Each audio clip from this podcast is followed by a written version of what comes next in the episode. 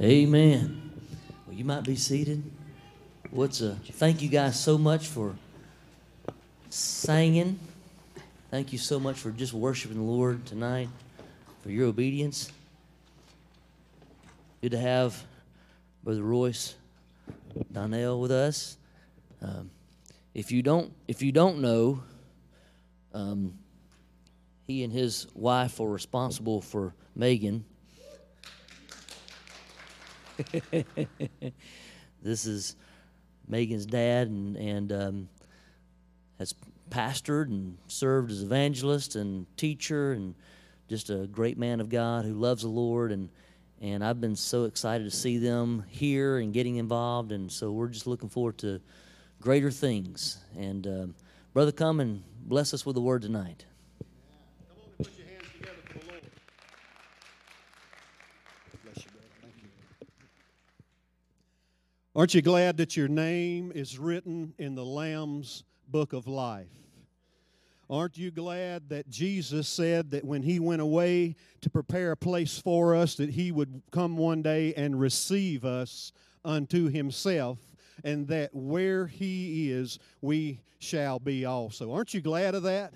Amen. We hear a lot of preaching in the church today, and we hear a lot of things um, being said, but I, I myself, in my own personal uh, experience with the Lord and uh, my ministry over the years in different facets, um, I have noticed that there seems to be somewhat of a trend, and I don't know that it's intentional, brother, but uh, sometimes when we uh, think we're doing good things, and we may be, it doesn't necessarily mean it's a God thing. Come on. Now, I'm going to just tell you, I'm going to forewarn you, if I have to preach and say amen, we're going to be here a while. okay? No, I love the Lord tonight. I love the opportunity, and thank you, brother, for uh, allowing me to come tonight and minister. But I'm afraid that there is a tendency in our churches across the land, whether it's the Church of God or other denominations that are preaching Jesus, there seems to be a, a gravitation away from preaching and teaching being born again. Come on, we call it a lot of stuff. We, we, we, we call it different titles. We put it, different titles on it when, when we're trying to minister to people. But Jesus said, Ye must be born again. I'm glad I'm born again tonight. I'm glad that my name has been recorded. Jesus looked at his disciples one day and they were rejoicing because they had been casting out demons, they had been doing the work, they had been following the call. And he looked at them one day and he said, Nevertheless, rejoice because your name is written. If you want something you want to be happy about tonight, is the fact that you can know you don't have to hope so, think so, maybe so. You can know that your name is recorded in the Lamb's Book of Life. And I'm glad that I know that tonight. Praise the Lord. I'm glad that He's coming back one day, and I believe myself that it is very, very soon, sooner than we think it is. I really do. So, as, as Pastor uh, Paul has already said, if this thing goes south tonight, blame Megan. Okay? no, I, I tell you, I'm so proud of her. I am. We are. Her, our mom and I are very proud of her and, and proud of the work that the Lord is doing in her life and the ministry that He's called her into and using her in to touch uh, other people's lives and uh, bring the gospel through music and through worship. Amen. Uh, I tell you what, there's there's no um, no, no greater thing to experience in our lives than being in the presence of a living God. Hallelujah. If you would, if you have your Bible, just a few minutes tonight, and I, I believe tonight I'm, I'm going to make an attempt, uh, a diligent attempt to uh, be more of an encouraging word and, and, and an exhortation. Uh, because, you know, I remember there's a story in the Bible uh, that uh, that tells us that when David was on the run from Saul, and there were hitmen that were hot on his trail, the Bible says that he encouraged himself in the Lord. You know, sometimes you just have to get in the book and get in his presence when, when, when there's no worship leader to lead you there's no pastor to preach to you and there's not a deacon to deek or do what deacons do you have to encourage yourself in the lord you have to get down and find out get the very source of who you are the bible says that, that in him we live and move and have our being let me tell you something god's not just the cherry on top to our existence. He's not just a cute, cute little addition to who we are. In Him we live and move and have our being. Hallelujah. Come on, somebody, give God some praise in this house tonight. You understand that you belong to Him and you're His, you can encourage yourself in the Lord. I know sometimes the bills stack up. I know sometimes you get a bad report from the doctor and it looks like all is going to hell in a handbasket, dare I say it. But you have to encourage yourself in the Lord sometimes. And you know, sometimes I find that's some of the most precious moments that I have with my Savior is when I'm in my closet or I'm going down the road. And, and, and so far, I hadn't seen news reports where I've ran anybody off the road. But sometimes you have to get alone with God and shut yourself in and call on the name of the Lord and encourage yourself. I don't know who's that's for. That's not part of what I came to preach tonight, but somebody obviously needs to hear that tonight wherever you are and whatever's going on and you can't seem to get any help, encourage yourself in the Lord. Hallelujah. Praise the Lord. If you would, take your Bibles or your iPad or your phone, whatever you have that you have the Word of God on. If you would, take it and turn with me to the book of Second Kings. And I'll give you a few moments to get there. In my Bible, it's page 393. And as you get there, if you would, just in honor of reading the Word of God, if you would stand with me. I want to read just a few verses here, and then I want to I bring a word to you that I have preached at different occasions. The Lord has given me, and each time that I revisit it, the Lord seems to uh, enlighten some other things. And um, I want to bring you this word tonight. I, I, believe it would be an encouraging word, and, and someone needs to just uh, hear from the Lord. Amen. Not that he didn't. We enjoyed our service this morning. What a word we heard and, and enjoyed the worship and enjoyed this worship tonight. Amen. Come on, give these guys another a hand clap if you would. I tell you what, I love the old hymns. I, I, I grew up on that. And uh, I cut my teeth in the church, as they say, on those old hymns. And I'm so, so thankful that they, I have them in my memory and in my heart. 2 Kings chapter 4, we'll begin reading with verse 1. And you get it, say amen. Now there cried a certain woman of the wives of the sons of the prophets unto Elisha, saying, Thy servant, my husband, is dead, and thou knowest that thy servant did fear the Lord. And the creditor is come to take unto him my two sons to be bondmen. And Elisha said unto her, What shall I do for thee? Tell me, what hast thou in the house? And she said, Thine handmaid hath not anything in the house save a pot of oil. Then he said, Go, borrow thee vessels abroad of all thy neighbors, even empty vessels, borrow not a few.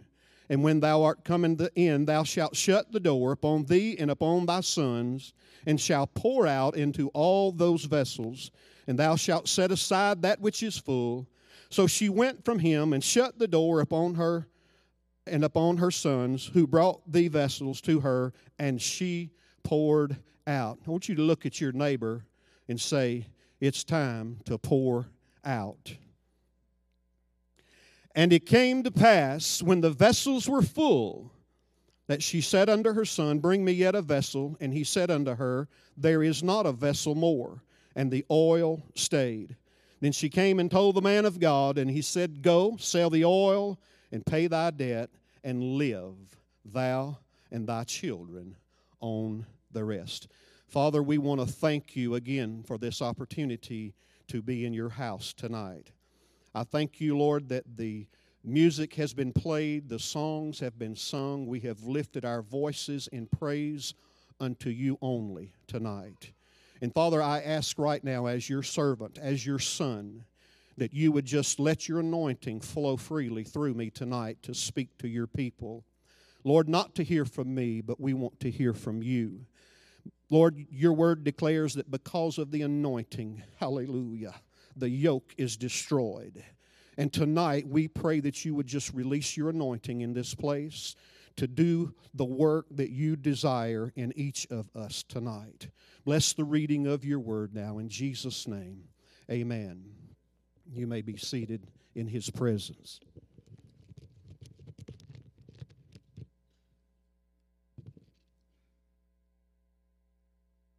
While we were at, uh, we went to lunch today and we had some guests show up.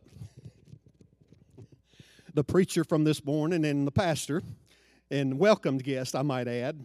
And as we were sitting at lunch today, uh, we were discussing several things, and he was talking about we were talking about uh, the anointing and how beautiful it is when the anointing moves through his people, and that's a beautiful thing.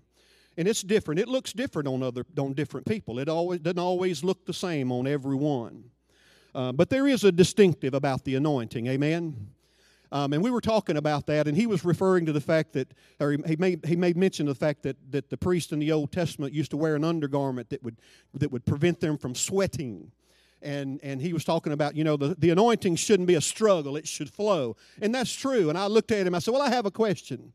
I said, What does that mean when every time I preach that I'm soaking wet when I get through? He said, ah, You know what? I, and I said, I do understand what you're saying.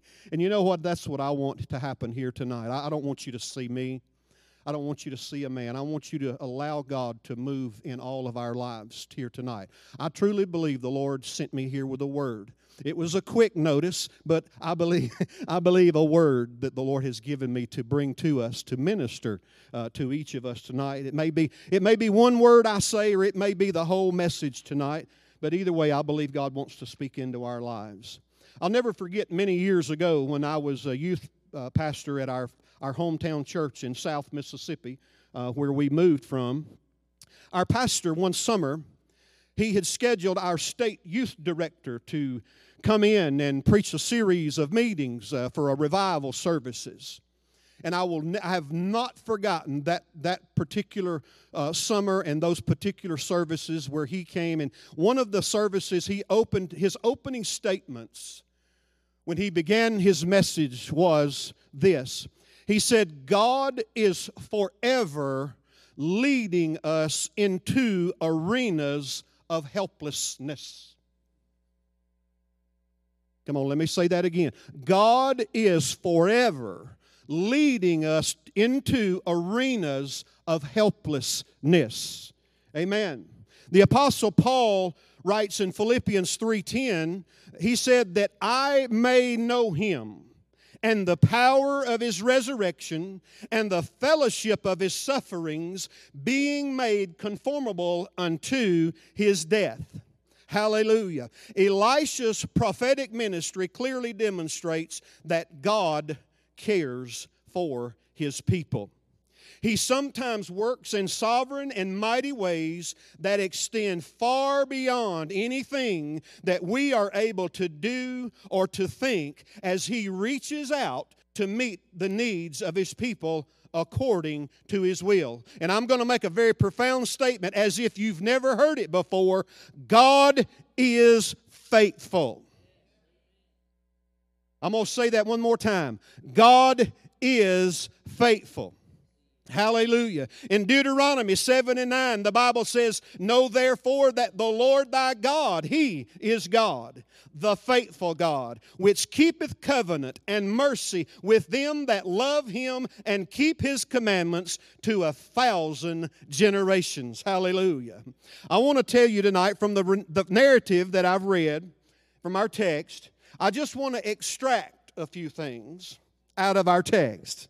I promise you that it is not my desire to exhaust the text, just to extract a few things from there. Uh, some of you are smiling big now. but I do. I just want to. I just want to reach in and just take some of the some of the content that is in this narrative tonight, and hopefully we can expand on it just a little bit. That will be a blessing to us and it will encourage us tonight. The first thing I want to look at in this text, and I'd like to kind of extract out of there, is about one of the, one of the main characters of our story tonight. And I say it like that because although we see characters within the scripture, God is always, God is always the main character of the Bible. I mean, there's some great people that we read about. There's some, there's some heroes that we talk about. There's some people that we preach about. But you understand that when you read, you read your Bible and you read the Word of God, He, He and He alone, all by Himself, is always the main character of Scripture. Hallelujah.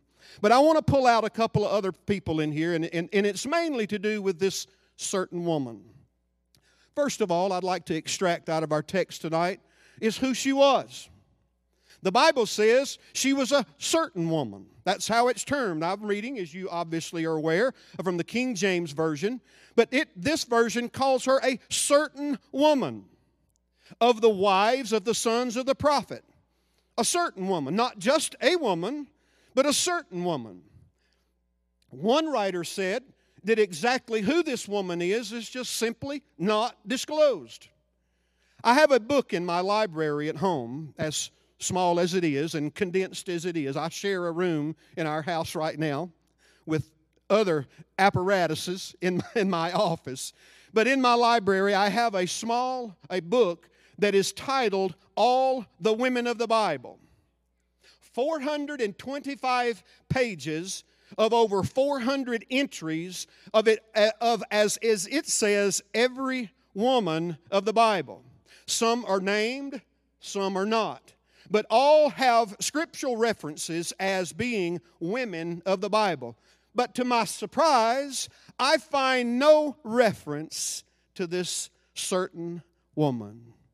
I looked, I flipped the pages, I read through the, all of the common ones that most of us would know, and all of those that were not named but yet had scriptural references, story after story. And if you will read your Bible following this story, comes another story about a great woman. The great woman was mentioned in this book of all women in the Bible, but to my surprise, I did not find this certain woman in 425 pages of entries, those named and those not. Quite Possibly it could have been that her beauty and her bravery was not mentioned in Scripture like that of Esther. She didn't hang a scarlet thread out her window for the saving of her house, as did Rahab. She did not glean corn from the corners of the cornfield from the kinsman redeemer and eventually find her way to his feet. And all honor and all respect due to the aforementioned one. And there's no mention of her, this certain woman, in this book of all women of the Bible. Something tells me that she probably was not in the running for who's who of the among the wives of the sons of the prophets. but something also tells me that because she wasn't named and she may not have been nominated that she was just another face in the crowd. I'm also convinced that she wasn't just a bystander on the, on the prophetical landscape either. Just because she wasn't on some people's radar didn't mean she didn't exist. I said, just because she wasn't on some people's radar, oh my God, didn't mean she didn't exist. And even though she wasn't named in the narrative, doesn't mean she was just another number on the chart. she may not have been named, but I want to tell you something tonight. She was no less known what I'm trying to tell somebody here tonight is that just because her name didn't appear in the story doesn't mean that she was any less known than those that I did mention. Just because she wasn't named doesn't mean she wasn't known. The Bible says in Nahum 1 and 7, the Lord is good, a stronghold in the day of trouble, and he knoweth them that trust in him. Hallelujah. My Lord, you know, when I was a kid growing up, in, in Bible school during the summer months. We would, we would go to our local church there, would go to Bible school, and I'm sure all of you, if not many of you, have taught your children the same one, the song I was taught, that we've taught our children a little melody that goes, Jesus loves me, this I know, for the Bible tells me so. We've all sung it, we've all taught our children, but I want to put a little spin on that little melody tonight. I want to sing it something like this Jesus knows me, this I love. Hallelujah.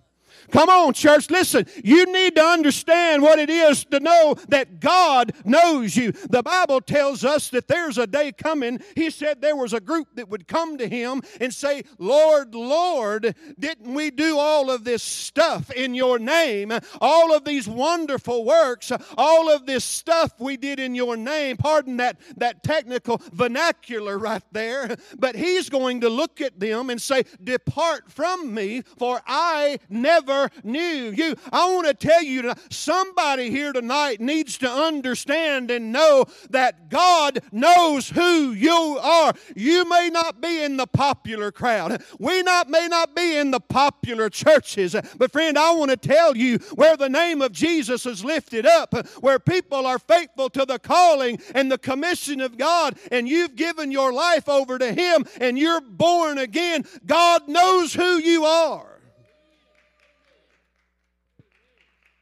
I'm not talking about the president. I'm not talking about the governor. I'm not talking about the mayor. And quite frankly, it doesn't bother me that they don't know who I am. But I want to tell you, it makes my soul rejoice in knowing that my God, the very God that created it all, the very God that said, Let there be, and it was, He knows who I am. Hallelujah.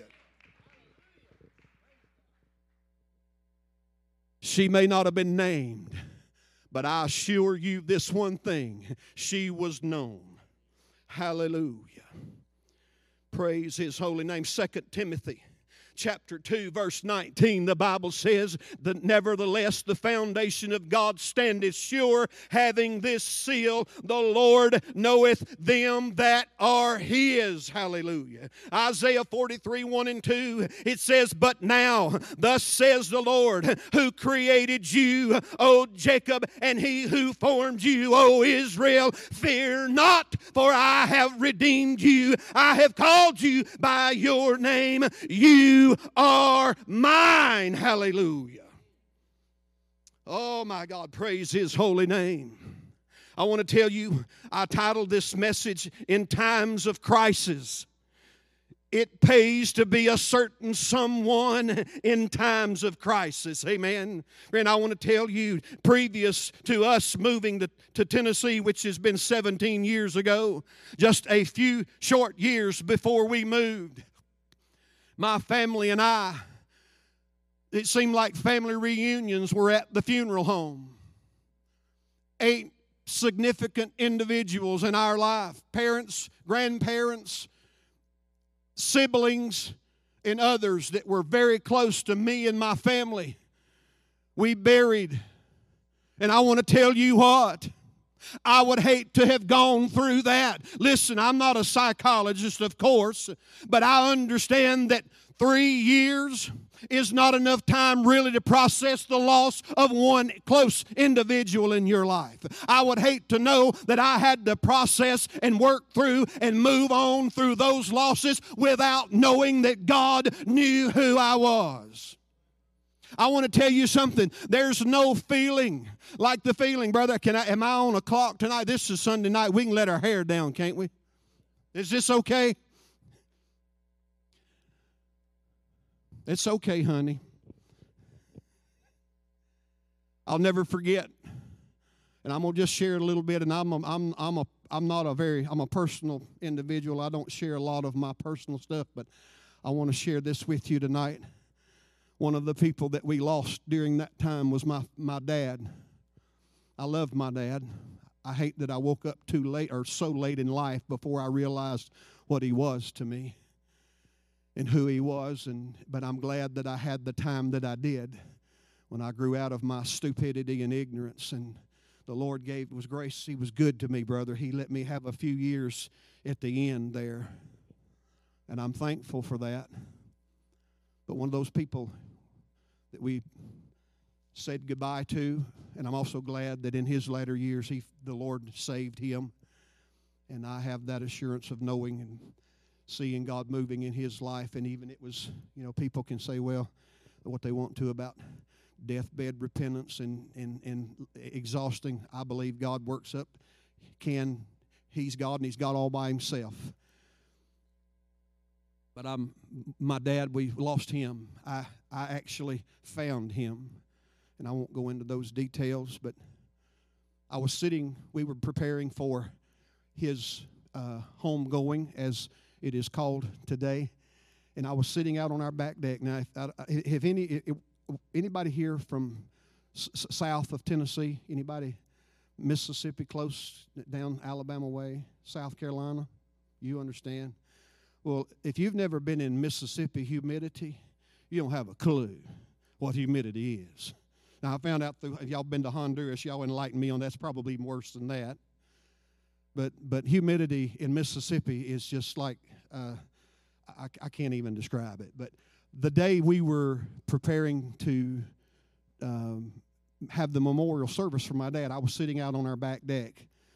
I'm an outside person. It don't matter if it's humid or not and I was sitting out early that morning as just as the dawn was breaking, drinking my coffee, and of course I was pastoring a small church at that time. And listen, when I'm talking about humidity, Mississippi, the wind doesn't blow in central Mississippi.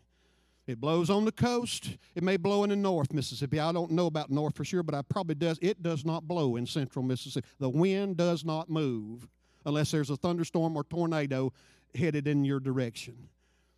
But I was sitting on my my deck out there drinking my coffee and just thinking about the events coming up the next few hours. And um, I just, you know, just kind of mulling it over and, and all thinking about the events that surrounded his death and everything. And I said, God, I'm fixing to be selfish. I'm not praying for anybody this morning, in this moment, in our time that we meet every morning, but me. I said, I need you in this moment. And, church, you listen to me. It had the words had not cleared my lips, and this soft, gentle breeze blew across that deck. I mean, I, and you say, well, it just, no, you don't understand. When I say no wind moving, there's no wind moving. And when I prayed, Lord, I need you. I need something from you today. And that breeze just blew. I'm glad he knows who I am. Now, that may not mean a whole lot to you, but I'm glad the creator of all heaven and earth, he knows who I am a certain someone, and I'm glad that in times of crisis it pays to be a certain someone. Hallelujah. Praise his mighty name. Who she was. She was a certain woman. Secondly, I want to pull out of their text tonight what happened to her. As we read she lost her husband. She said, Thy servant, my husband, is dead. She said to Elijah, And the creditor is come to take my two sons to be bondmen. A different translation is, The creditor is coming to take my sons to be slaves. And if you understand, and if you're a student of Scripture, and the, the according to the law, he could. If they, they, they, he, the dad died in debt, he could come and take the, the sons or someone in the household to, to work off that debt until it was paid off or until, until the year of Jubilee. So she said, essentially, what she was saying is, My husband, your servant, has died, and the creditor has come to foreclose on my family. That's a crisis. That's what happened to her. But I want to share with you in the translation, the second one said, The creditor is coming. He hasn't got them yet. She's not there. I was looking for Megan. She is one of three of our children and I can tell you what a joy it brings a father to know that all of your children love him and serve him and are gifted and talented and I am that just the joy. I, I worship God and I praise God all the time, and I thank God for the gifts that He's given them and the gifts that they are. And I will tell you honestly that over there, the time of their growing up, sure we had to tame teenagers. They had to put up with parents. Come on, I'm just keeping it real. We had to tame some teenagers, and they had to put up with some parents but I never we never had a minute's trouble out of our children. I'm so thankful for that. But that may not be somebody's story here tonight. You may that may not be your story with your children, but can I tell you it ain't over till God says it's over. The creditor may be coming, but he don't have them yet. My Lord and my God. I said, He may, and He may be threatening. You may be getting notices. He may be accusing, but I want to tell you something. He don't have them yet. It may look like it, it may sound like it, and you may be convinced, but as long as there's life, I believe there's hope, and I believe that God can rescue the perishing. Hallelujah. My Lord and my God. I'm telling somebody tonight that that, that may not be your story, that is what mine, but if you have children that you're praying for that are wayward, that are outside the will of God, don't you quit praying. Don't you quit going to God because it ain't over till He says it's over. Hallelujah. And I want to tell you, young parents, Derek, I know Derek. I love Derek and Lydia and their family. There's no greater responsibility than a parent I don't care if they're little or old, than taking your children before the Lord. Keeping them before mine are grown adults, and I have they have children, my grandchildren, and I still take my children before the Lord. Take those children, keep them before God. Hallelujah. She lost her husband the creditor was coming to take her sons to be bondmen, but he hadn't got them yet. Hallelujah. Thirdly, I want us to see what she had left. We understand what she's lost. That's pretty clear. But sometimes we focus on that more than what we have left. I'll share another story with you real quickly and then I'll, I'll move into this regarding our losses, as I mentioned earlier. And during that time, I I work I then and I still do. I work for myself, so I can kind of not come and go as I please, but usually I come and go all the time. But I was at home for lunch one day during during a day after that we had uh, lost uh, that many people, and and I was at home just sitting on our sofa just praying and thinking and trying to make sense of it all. And I typically am very careful about TV preachers, what they say and who they are. But this particular day, I just flipped the TV on, and, and there was a TV preacher on there that I do respect, and, and, and I believe he's a true man of God, and he's got a great ministry. And I flipped it on just long enough to hear him say as it came on God can't bless what you've lost, but He will bless what you have left. And He wants to. Not only will He, but He wants to bless what you have left. And I thought, thank you, Lord. She had some things left. Let's, let's examine those things. What she had left one thing Elisha didn't ask her was what she had what she had left and where she had it. He didn't ask her what she had in the barn or her bank account. He didn't ask her what she had in the shop or her savings account.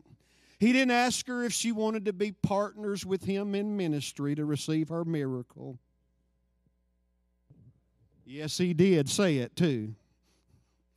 He didn't ask her, did she want to be a partner in ministry before he would, okay, I better get away from that, huh? Hmm. He said, Tell me, what hast thou in the house. Can I tell you that precious and valuable things are kept in the house? They're not exposed to the elements and they're not for exhibition. He said, What hath you in the house? And here was her response Thine handmaid hath not anything in the house save a pot of oil. Now, you know, ministers read a lot of material in preparation for preaching and teaching. I mean, that's what we're supposed to do. We're supposed to study to show ourselves approved. We're supposed to uh, get knowledge and get wisdom. And some of the resources that I looked up and talk, looking and studying about this this oil, some writers and some scholars say that this was just a, a generic, everyday household oil that was possibly and probably used for mixing with meal to make bread. Well, I do know that in Scripture, Old Testament and New Testament, when the Bible refers to and mentions oil, it's usually referring to the Holy Spirit. Now, personally, I don't believe this oil was Crisco or canola.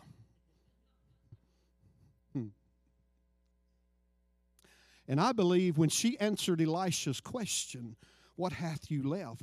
What she was saying to him is, All I have left is the Holy Spirit. All I have left is one anointing. It, this, I believe and am, am convinced that this was anointing oil.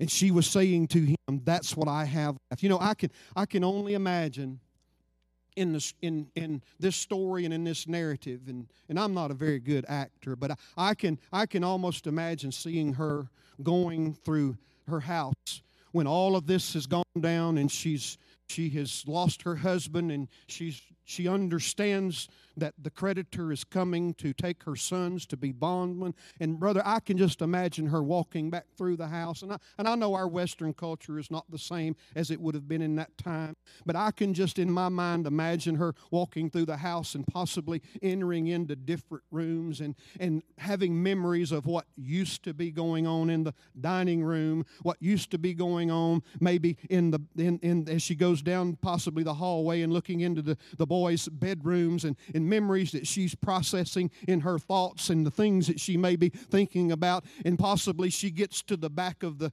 house or the however it was set up, and she eases a door open, and in the far back corner, when everything else was gone, no furniture, no no family, nothing left in the house, she said, and she looks over in the far back corner, and there's this small or maybe a, a medium-sized little flask of oil. And she said, All I have left is this oil. You know what? What I'm trying to tell somebody is there may have been people have left my life and I might have lost some stuff, but I still got the oil. I'm telling somebody tonight there may have been some people that's left your life and you may have lost some stuff but if you've still got the oil of God in your life, you have what you need. Hallelujah. Pardon me.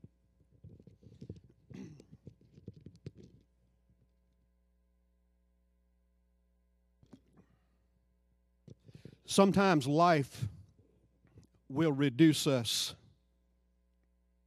to just the oil. If you lived long enough, you understand what I mean. Sometimes you go through life and things happen, and it may reduce us to just what we have left. We are reduced to arenas of helplessness. And what we have left is that God in us. And that's where this certain woman found herself. What did she do? Well, first of all, quite simply, I want to just say she did what the man of God instructed her to do. Listen, if there's if you're in a time of crisis, it's just a smart thing to do what God says. If you're a Bible believing child of God and you know it and you're in the middle of a crisis, it's just a good thing to follow God's instructions when He sends them into your life if you seek Him for help. Amen. I know that sounds kind of elementary, but it seems like all of us good church folks have a problem with that sometimes. When God speaks into our life and He tells us and gives us and sends us a solution, it's like, really? You know where I'm at? You understand what's going on? Because what, what thing that Elijah told her to do was he sent, sent her two sons out to borrow vessels from the neighbors so she could fill them and then pour them out. Now, what sense does that make? Come on, I'm just keeping it real.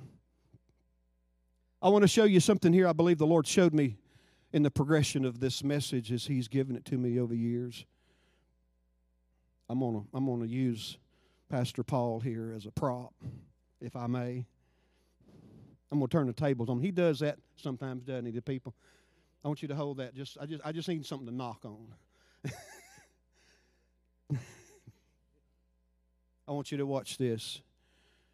Elisha told her, he said, Go borrow thee vessels of all thy neighbors, not a few. So let's see. What's your name? Say it again. Jaden. Jadis? Jaden. I'm sorry. I look, I can't I'm Okay, where's Jaw? I'll call I'll use my son-in-law, Jaw. He likes it when I call on him. Here's the two boys. They go down to the neighbor's house and Pastor Paul's he comes to the door and hi boys. Well, Pastor Paul, you you've I know you've heard and you'll probably be a part of dad's service and but we've this man of God has instructed us to to come and borrow vessels. So you know we we're here to borrow vessels, and I, I think I know him well enough to know that if he's got vessels and he's got oil in his vessels, well, his heart is to well, here, boys, y'all just take some oil with you. Don't empty vessels. God's not going to be blended with anything. Did you hear what I said? Although your goodness is, is, is, is to be uh, noticed and acknowledged, and it's all right, but he said empty vessels. Sometimes people will, and it's all in a, a, a good intention, will try to contribute things that God said that's not what the instructions were. Partial obedience is what? And God's not going to be blended with anything. Mm. And here's another thing, and I'm going to bring this to a close. I don't know if you want to have someone come to the piano. He said, Borrow not a few. And the Lord, I believe, told me to tell somebody that is significant to say that you're going to need some help handling what God is fixing to start doing. That word fixing there, that's a Mississippi term, okay? I truly believe that not just for the amount of oil that she would need to supply her needs and then also to sell as she was instructed to pay the debt and live her and her children on the rest live that's right I believe that that says to someone here, and I don't know what it uh, is applicable to, but I believe God sent me to tell somebody that you're going to need some help, and it may be for the church handling what God is fixing to start doing. My Lord. In times of crisis. Now, I'm going to close with this. I used to, I used to, and I, I, I my my kids laugh at me. I, I, don't. Uh, I've only danced in the spirit a couple of times that I'm aware of, and I never danced in when I was in the world. I'll just tell you, I'm. I couldn't. I couldn't carry a rhythm in a bucket. Okay. And when I dance, I look like a drunk monkey. If you've ever seen a drunk monkey, I mean, that's just what I can imagine it being. I've never seen one, but you know, f- f- what I felt like afterwards, I could imagine that what a drunk monkey would look like. So I won't, I won't do the little jig that I used to do when I preach this. I'll spare you. But sometimes the instructions come from God that go totally and completely against your natural inclinations. He said, Go borrow. Number one, she's already got a debt. You're sending me to borrow. Now, we understand the context. We, I think we all probably understand the context of that. But then he said, the, the, the vessels were there to catch that. But understand what I'm saying. Most of the time, when it's you're in a crisis, God fills you.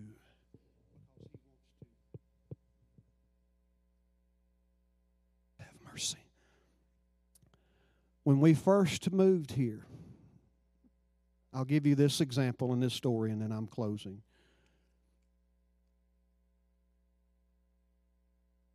I was in the Home Depot parking lot getting getting ready to get some supplies for a project that I had. And I pulled up beside this pickup and it had um, lighthouse construction sign on it. It was an older model truck.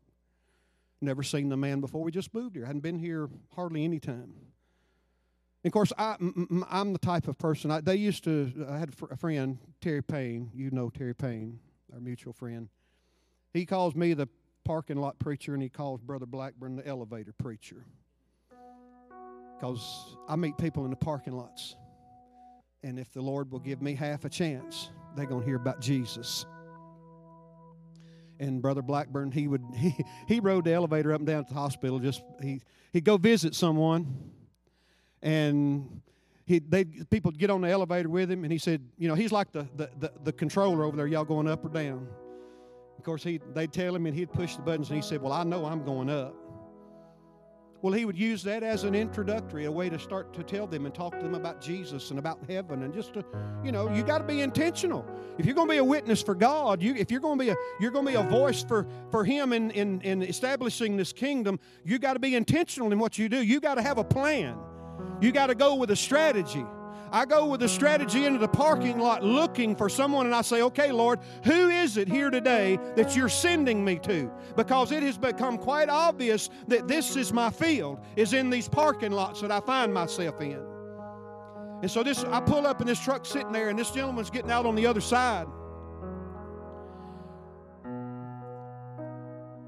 And I figured I knew what that lighthouse meant because there was a picture of a lighthouse, and there may have even been a scripture under that. I don't remember that. But in order to start a conversation and have it wind up being about God, I said to him, What do you mean, lighthouse construction? Well, that's what it was, that God is my lighthouse. And he, he gave a quick testimony of, of how God had worked in his life. And, and we stood there beside our trucks rejoicing and just talking about the goodness of God and, and, and, and, and all those things and just rejoicing together in the kindred spirit and the fellowship of the brethren. And, and, and, and after about a half an hour of that, I'm telling you, the Lord just opened my mouth to him. And three hours later, he looks at me and he says, You have no clue what you have just said to me. And I said, Well, how could I? All I know is what, and, and the majority of what I said to him was Bible brother. I, it wasn't my, my, my idea, it wasn't my opinion. He would say something, and I would say, Well, the Bible says this about what you just said. And come to find out that he had just recently lost a child in a car accident over in Townsend. And some of the things that I shared with him and some of the things that I said to him were pointed to what was going on in his life. So sometimes following the instructions of God and the leadership of God.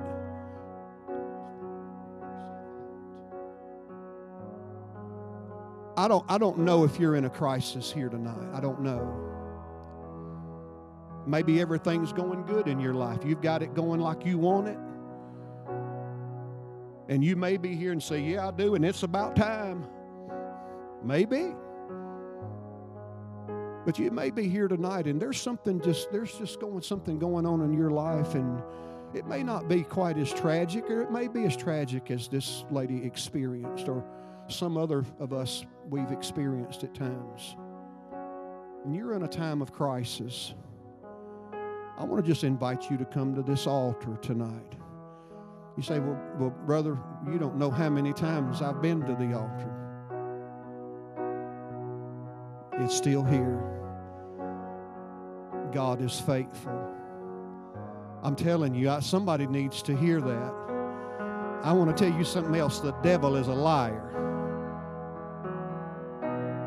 God is faithful. He cares for his people. It doesn't matter that you're in a time of crisis or if you're on the mountaintop and you're living it up. Hallelujah.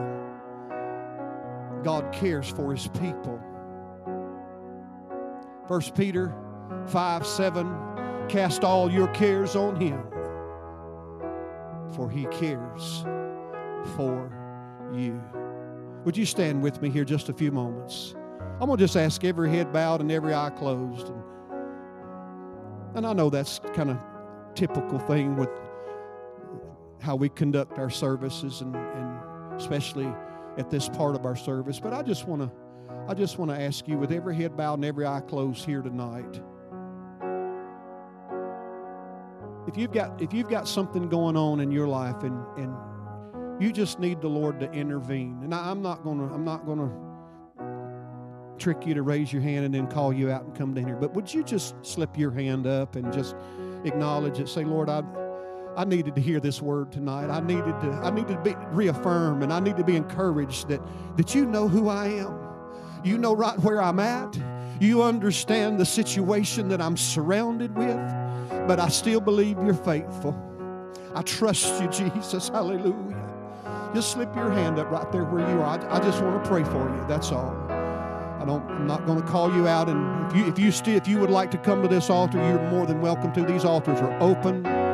If you just want to come and pray and just let the, the Lord touch you here in this altar, but otherwise, I just want to pray for you right now. Father, I just pray that these that have that have lifted their hands, that just they just want to acknowledge that they've heard you tonight, may not have felt you, but they've heard your voice through your word tonight. Not necessarily your servant, but through your word, they've heard your word speak to their heart tonight. And I just ask you right now that you would just speak into their life, speak into that circumstance, speak into that situation. If it's critical, if it's not, still, God, we need you.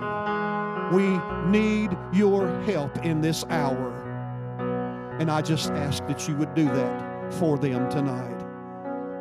And I pray, Lord, if there are those in this place that, that need a touch of God, just maybe they need healing in their body Maybe they need their, their faith to be lifted tonight. I just pray, Holy Spirit, Lord, as we stand here before your people and as your presence is here in this place, that you would touch them tonight, that you would speak into their heart and just remind them of your faithfulness.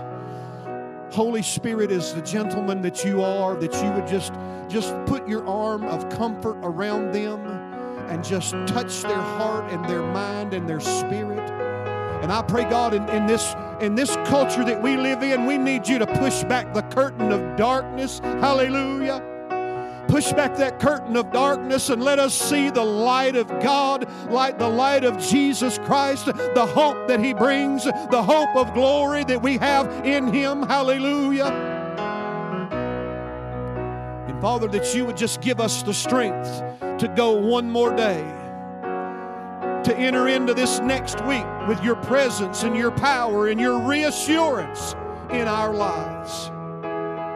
And God, we'll be so careful, so careful to thank you and praise you, not just for what you do, but for who you are, for being God and the great God that you are. In Jesus' name. What a great word, amen. Yeah. Brother Royce, thank you so much for sharing with us. It it hit me that the thing that we often need is what we have to let go of. Elijah it was water in the midst of a drought, and he had to pour it out. For this lady, it was oil; she had to pour it out. I'm reminded that that Mary, the mother of Jesus, at a wedding, when they were at the end of the barrel of drink for the wedding, she looked at the crowd says, Whatever he tells you to do, just do it. I don't know what the Lord's telling you to do, but I'm here to tell you just do it. If the Lord's speaking to you, just do it. And he will honor your he will honor obedience. Amen. Once again, thank you so much. Thank you for being here tonight. Thank you for just a time to worship. I pray that this has been a little more icing on the cake today uh, to bless you and encourage you, to give you some strength to carry on. Um, uh, we we really do we really do love you guys. We're so thankful to be a part of, of you all. Let's just ask the Lord to bless us as we leave this place to to be a blessing. Got good news. We've uh, we've sold 125 trees already. Yeah. So, um, you know, my my goal my goal, you know, because to me we're not selling trees, we're raising funds for for missions. That's what I try to help people understand. We're not selling trees, we're raising money for missions, and it just happens to be the trees are the avenue to do that. And uh, I'd love to see us raise fifteen thousand dollars to be able to to share in missions. Um, and I, and I, I believe we're going to get very close to that, if not above that. So, y'all just be praying with us for us to accomplish that goal. Father, thank you so much, Lord, for just this wonderful privilege of coming together as the body of Christ to encourage one another, uh, Lord, to lift each other up, to to be encouraged by this word tonight. I pray, Lord, that we will take this and, and and meditate on it, Lord. Help us to recognize that we are known by you God, help us to recognize that no matter what circumstance we go through, that you are with us and, and that you have a plan. And Lord, ultimately help us to recognize that if we obey you, Lord, you will work all things out. And Lord, it might not always look the way we, we think it should look because, God, help us not to be timid about the provision that you desire to give because I truly believe that if, if we lack the vision to ask for the jars, then Lord, the provision that you have proclaimed for us to have will be limited. But God, help us to use vision to not get a few, but to get a lot. And Lord, help us to be obedient in that process. God, we thank you for all that you're doing. We thank you, God, for what you're going to do. We give you the praise and honor in Jesus' name. Amen. Amen. Love you guys.